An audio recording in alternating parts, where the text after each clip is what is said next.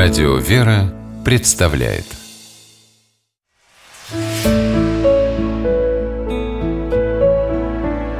Пересказки. Пятиугольный камень. По мотивам китайской сказки. В одном китайском городе стали строить мост через реку.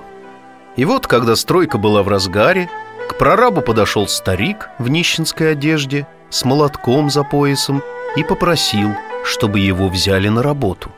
«Я мастер-строитель. Конечно, меня по силе не сравнить с молодыми, зато у меня больше опыта», — сказал он. Но никто на стройке не хотел брать старика в свою бригаду. «Для нашей работы нужны сильные руки», — сказали забойщики камня. «В нашем деле важны хорошие глаза», — сказали те, кто делали на мосту перила. «Для нашей работы нужна крепкая спина», — сказали каменщики. «Делай, что хочешь, только не мешайся у нас под ногами», — сказал старику прораб. Вокруг снова закипела работа.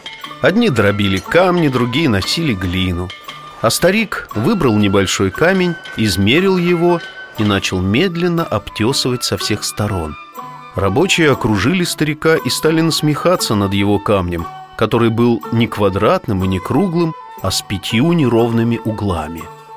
Тогда старик взвалил свой камень на плечи и покинул стройку.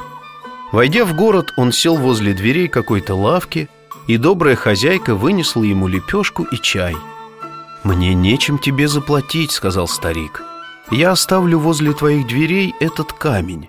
Но смотри, когда придет время, не соглашайся продать его меньше, чем за тысячу серебряных монет». Видно, совсем старик стал плох умом, подумала хозяйка и вскоре забыла про нищего чудака. Через три года мост был почти построен. Недоделанным осталось только одно место в середине моста. Не хватило камня особой формы, который должен был вплотную закрывать отверстие и служить как бы замком, сцепляющим две части моста. Строители обтесывали камень за камнем, но ни один не подходил. Как-то прораб артели зашел в лавку старушки и увидел возле входа пятиугольный камень. Он был именно такой, как надо, и к тому же искусно отполирован. Видно, что над ним трудился настоящий мастер.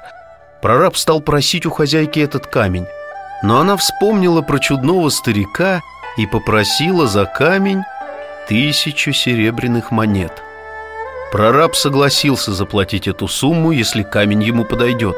Вставили камень в отверстие моста – а обратно вытащить уже никто не смог. Нагнувшись, прораб разглядел на камне чьи-то инициалы и воскликнул. Под видом нищего к нам приходил наниматься на работу сам великий мастер Лу Бань. И строители, которые когда-то издевались над стариком, виновато опустили головы. Лу Бань был легендарным китайским строителем, инженером, философом и изобретателем. Только ему оказалось под силу такое мастерство. Лубань дал молодым строителям урок, что глупо отвергать опыт старших и быть такими самонадеянными.